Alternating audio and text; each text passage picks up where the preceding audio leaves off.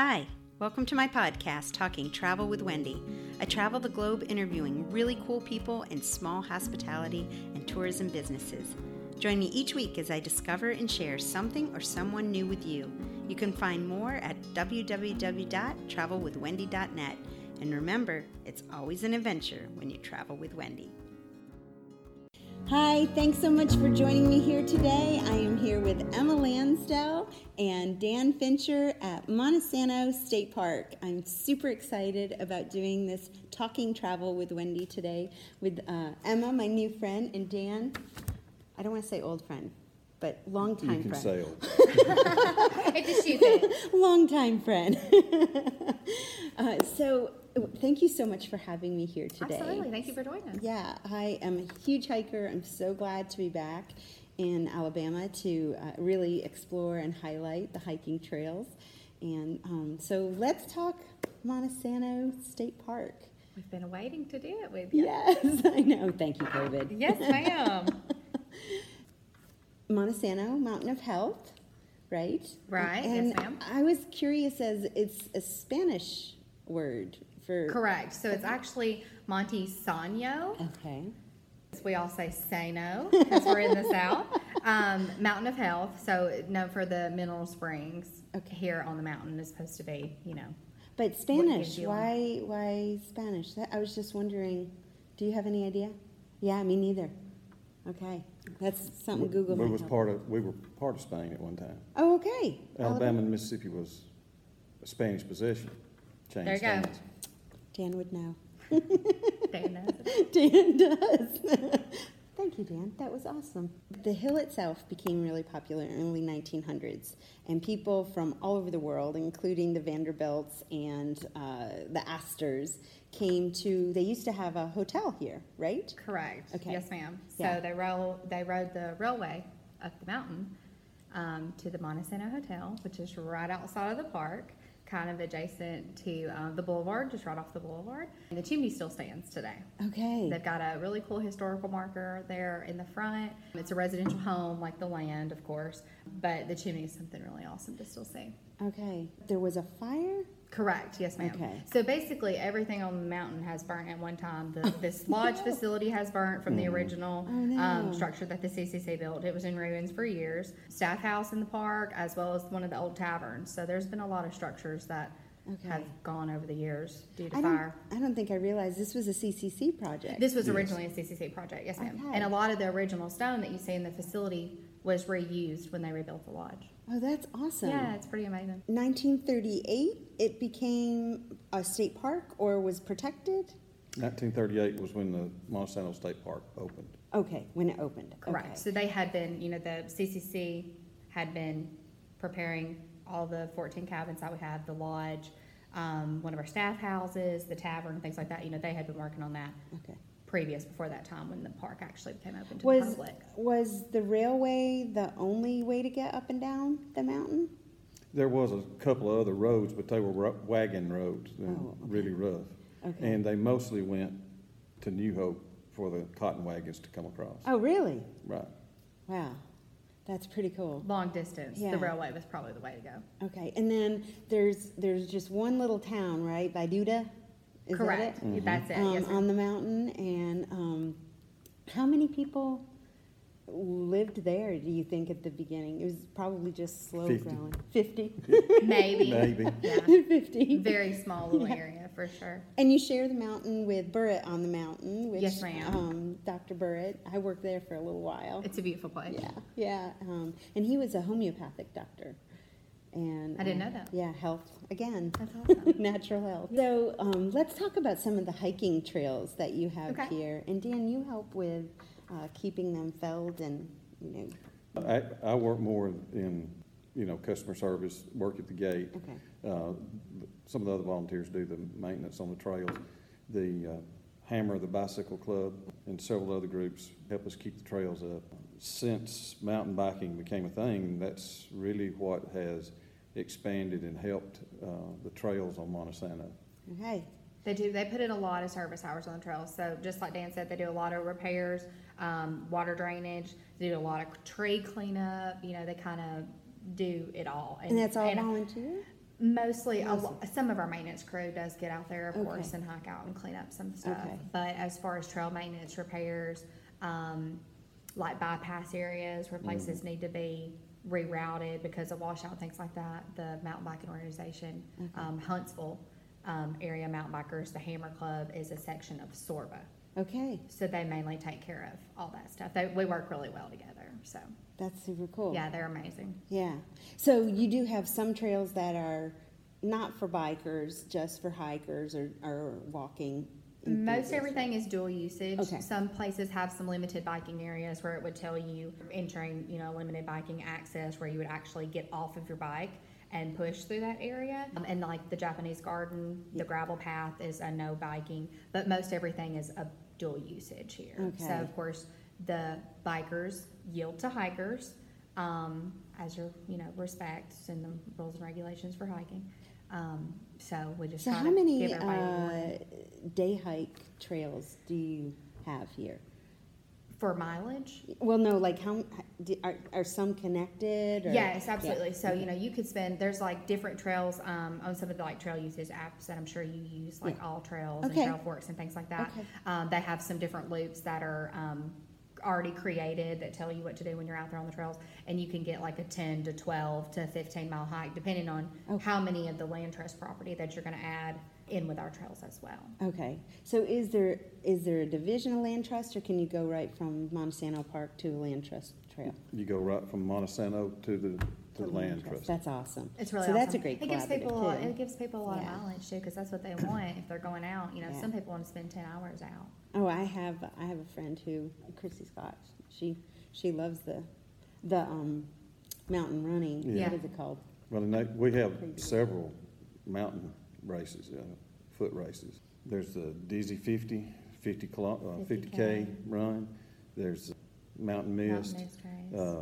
So a couple of stage races that come in where they'll race on the park, then go on to the land trust and do a race. Okay. In different stages and all. And then, of course, there's a mountain bike time trials and some mountain bike races that come in. Oh, excellent. Excellent. Cool. So on the trails, you would recommend people having plenty of water. Hiking boots, are they required, or can they just wear sneaks? Or you need to wear something. You need to wear sturdy footgear because the trails are rocky and they've got roots, and you're not going to get far if you don't have some good footwear. Okay. Absolutely. So even the flattest portion of the trails, you're still going to have roots and rocks. Okay. It's just safer for you. Because it's a mountain. Absolutely. It's safer for you. And when we say it doesn't have any major elevation change, you're still going down and coming back up, at least 50 to 100 feet here and there. So it's definitely safer for your ankles. Okay. So let's shift gears. You can also stay here. There are cabins, and you can bring a camper, right? Yes, so tell us about people who decide, I'm going to Monte Sano and I'm spending the weekend or longer. We'll let you do the camping. Okay. Well, we have an 85-site campground. We can handle almost any size rig. Length is not a problem. We have full hookup sites, a limited number of full hookup sites. We have quite a few water and electric sites. We also have 20 primitive sites for people who want to tent camp, and those are all behind a security gate in one area, so there's not people wandering through and that sort of stuff. They are also close to the trails, so you can literally walk from your campsite to a trail and then connect to the other trails and go all over the park from your campsite. Wonderful. That's pretty awesome. Pretty incredible. Yeah. Pretty incredible. Now, you have to make a reservation for staying? It's best. Camping has become extremely popular, and our weekends have been maxed out for the last several weeks, and it's always best to make a reservation. You can do them online, or you can call the office, and they can make a reservation for you. Okay. A lot of people have a favorite site. They want to get that particular site every time they come up, so it's always best to... As far in advance as you can. Okay, and the website is? If you go to allapark.com, you'll choose a specific park, which of course would be Monte Sano. It would take you to our homepage for our park information. On the far right side, it has a book net reservations now link that actually takes you to a third party site. For making the campsite? Yes, ma'am, for camping and cabin reservations. Okay, excellent. Tell me about the caves. There are caves? There are caves on the park. The biggest one is the Natural Well. Okay. Natural well is basically, if you're looking at it from the outside, it's basically a hole in the ground. Okay. It starts off with a 150-foot vertical shaft, and then it's got several miles of caves that connect to it. You need to get a permit from the office if you want to go caving. Of course, if you go in natural well, you're going to have to be able to rappel and have all of your equipment in with you. We have some grotto caves around, a few of those that people are welcome to enjoy. But the natural well not only requires a permit from us, but we ask people to contact the Speological Association here in Huntsville, because one of the things we're trying to prevent is the brown-nosed fungus that gets in the bass. Trying to limit that, so limit the amount of visitors to that. And, of course, we want to know if you get out or not. Right. Does require the permit, just like Dan said, you register for it. Yes, absolutely. And then we require you to let us know when you're out of the woods.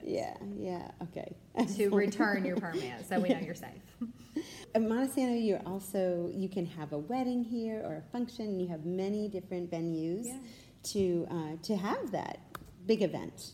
So the Events Lodge, where we are now, that's one of the biggest facility that we have. Most popular, small functions as far as bridal shower, baby showers, all the way up to your weddings that are 250 plus people because of the size of the facility. Outside is one of the most beautiful places in the park to get married. You've got the beautiful terrace there, the gazebo set up, and then, of course, the view is just to die for. Mm-hmm. Of course, it is one of the most expensive, so a lot of people like to go the route of one of the pavilion rentals. Mm-hmm. And you have three different sizes. You've got a very small pavilion in the back of the bluff line, which you also have that amazing overlook view. Yeah. The large pavilion, which is also there in the picnic area, and then we also have a third pavilion that's across from us at the lodge. Okay. And this year we just finished the new Trailhead Pavilion that's at the Biker's Lot. It's a great pavilion. It's got bathrooms connected to it. It's got changing rooms for our bikers, social area. It's pretty amazing. So no matter what kind of event you're looking to host, we usually have something that can accommodate you for the size, whatever your budget is. Try to work with you as much as possible to see what's going to work the best. Now, do they say we want a wedding party to stay in the cabins and have the wedding here as well? I mean, a lot of times we'll come through, especially because a lot of folks have family out of town, family and friends that are traveling. It's such a melting pot, so they're from all over the world, which obviously and people will come through and rent out, off 14 cabins. If their family has a camper, they might drag their camper with them across the country and set up in the campground. But a lot of the families that do host some larger, family reunions or weddings and things like that will come through and rent out the cabins for the entire weekend so that, they can all congregate here. They're close. They're not getting back really late. And it works out really well, especially for getting ready and things like that. Yeah. Do you have repeat families that just say, every year we're going to take this week and come with it? We do. We actually have quite a few of them. Some of them are local, and then some of them aren't too far from us. Here in Huntsville especially, we're a little bit different than some of the other parks because our local support is what makes us so profitable. Most parks have a lot of folks that travel in from out of state, different parts of the country and different parts of the world. But our locals are some of our biggest financial supporters. So a lot of those families that come in and book out those cabins for an entire week or 5 days or whatever. They're actually from too far away. They might be from Hampton Cove. They might be just 10 minutes from us. It's definitely like a different part of the world being up here for them. They might get 5 or 6 campsites in the campground. Mm-hmm. Okay. Every year. Yeah. Have a just to get together for somebody's birthday at the campground pavilion or something like that. It's just a great place to congregate. Yeah. So let's talk about the cabins. So the cabins 1 through 11 are the original structures that the CCC did in the 1930s. Okay, with all the they're original. They all have a working fireplace. How hard are they to keep up? Constant repairs. But I bet people really like the historical value. They do. They love it. They love being able, everybody likes to rent in October, November, December and build a fireplace inside because so many people don't have that in their home now. So it's a big deal for their kids or for the rest of their family. This is how to build a fire. It keeps you very cozy in there for sure because it's a small structure. It's set up like a studio apartment. And most everything has a screened-in porch. So, you do have area that's protected for when it is so buggy outside or so muggy like it is today. But I bet all have views off the bluff. Yeah, and I bet the fall colors, that's why it's beautiful. Yes, absolutely. So just like we said with camping, you want to make a reservation really as far out as you can. So like I said, 1 through 11 is the original stone. We do have 3 additional cabins that are wood frames that just aren't the original stone cabins and don't have a fireplace. Okay. They're really nice. They're still along the same bluff line. You have that screened-in porch area there. You have the outdoor fire pit and a picnic table as well. So you still get to build a fire, just not inside your cabin. Probably noticed how popular it was, and they were like, well, we need to build a few more. Yeah, and, you know, this time of the year and into the fall, you know, we could probably rent. We could rent twice as many in the fall if we had them. Yeah. But the workmanship on those cabins is, we're not able to duplicate that now. Okay, yeah. If you look at the stone work and the woodwork on the inside of it, that's another thing about keeping them up, is you have to put it back as much like it was as possible. Yeah. And that takes time a lot of times to do that. Well, craftsmanship. Who know how to work with that. Absolutely. And that's kind of... And 2 of the cabins are dog-friendly, and 1 of them is ADA compliant. Oh, that's good to know. Did you hear that, my little pet lovers? I have a lot of travelers. Well, it's a big deal, you know, and, they do grow really quickly, just like we said, as far as you make reservations, especially if you need something that's pet-friendly, because we do just have those 2 options. Is there a limit to how long you can stay in the cabin? No, ma'am. It's just all based off availability. Okay. You know, if we, a lot of those weekends for, like, Labor Day, Memorial Day, Valentine's Day, you know, a lot of those weekends throughout the summer, especially throughout the fall, it's full. So you might be lucky if you could catch one for, 5 to 7 days. We don't offer any kind of like extended stay rates or anything like that because they are so popular. Does the season end for the cabins for renting? Like at winter time, or? No, ma'am, we rent 365 days a year. Okay. For camping and for cabins. They're especially popular in wintertime. Okay.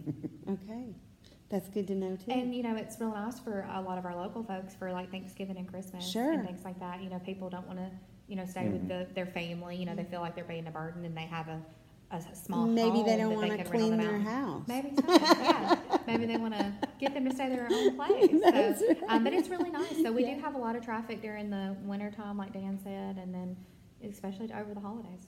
Good. We also have an 18-hole disc golf course that's very popular with a lot of Frisbee golf. Mm-hmm. Yes. Okay. It's an 18-hole disc golf course. Yeah. You pay your day use fee, you come in, you can play as many holes as you want until closing time. Frisbee golf is super cool. Yeah. I mean, it's incredible. It's a great course that the guys have built, and they help maintain it, and it's probably the best course in Huntsville, I would say. Well, and this close to RTJ for the Robert Trent Jones, you might have Frisbee golfers. You might, yeah. But they, like Dan said, they do a lot of work on the course. It's very nice. It's a major effort between the people that play so much. They do a lot of improvements on the course, and people seem to really enjoy it. So I know when I've been to special events up here that people always bring their Frisbee. And want to play it. Why not? A lot of people, ask a lot of questions because they're unsure about, like, what's the rules? It's like, just get out there and have fun. Yeah. I do know that people come to the Overlook to take graduation, wedding photos, special event photos. Do you have to have a permit for that, for taking photographs? No, ma'am. As long as you're paying your entrance fee to get in the front gate, park's really free reign for whatever you would like to do for the day. Of course, you have to follow all your rules and regulations of the park. If you're taking any kind of photographs or videos, as long as it's just you, everybody knows they're being photographed. But no drones. Are you also on social media? Is Monte Sano on Facebook and Instagram? Yes, absolutely. Okay. So Instagram handle is just, Monte Sano State Park. Your Facebook page is Monte Sano State Park, Huntsville, Alabama. So it does have the Huntsville, Alabama in the name and title on the park page. Very good. Well, thank you guys so much for joining me here today. I absolutely thoroughly enjoyed being here and being with my good longtime friend Dan and my new friend Emma. Thanks for being here for another episode of Talking Travel with Wendy.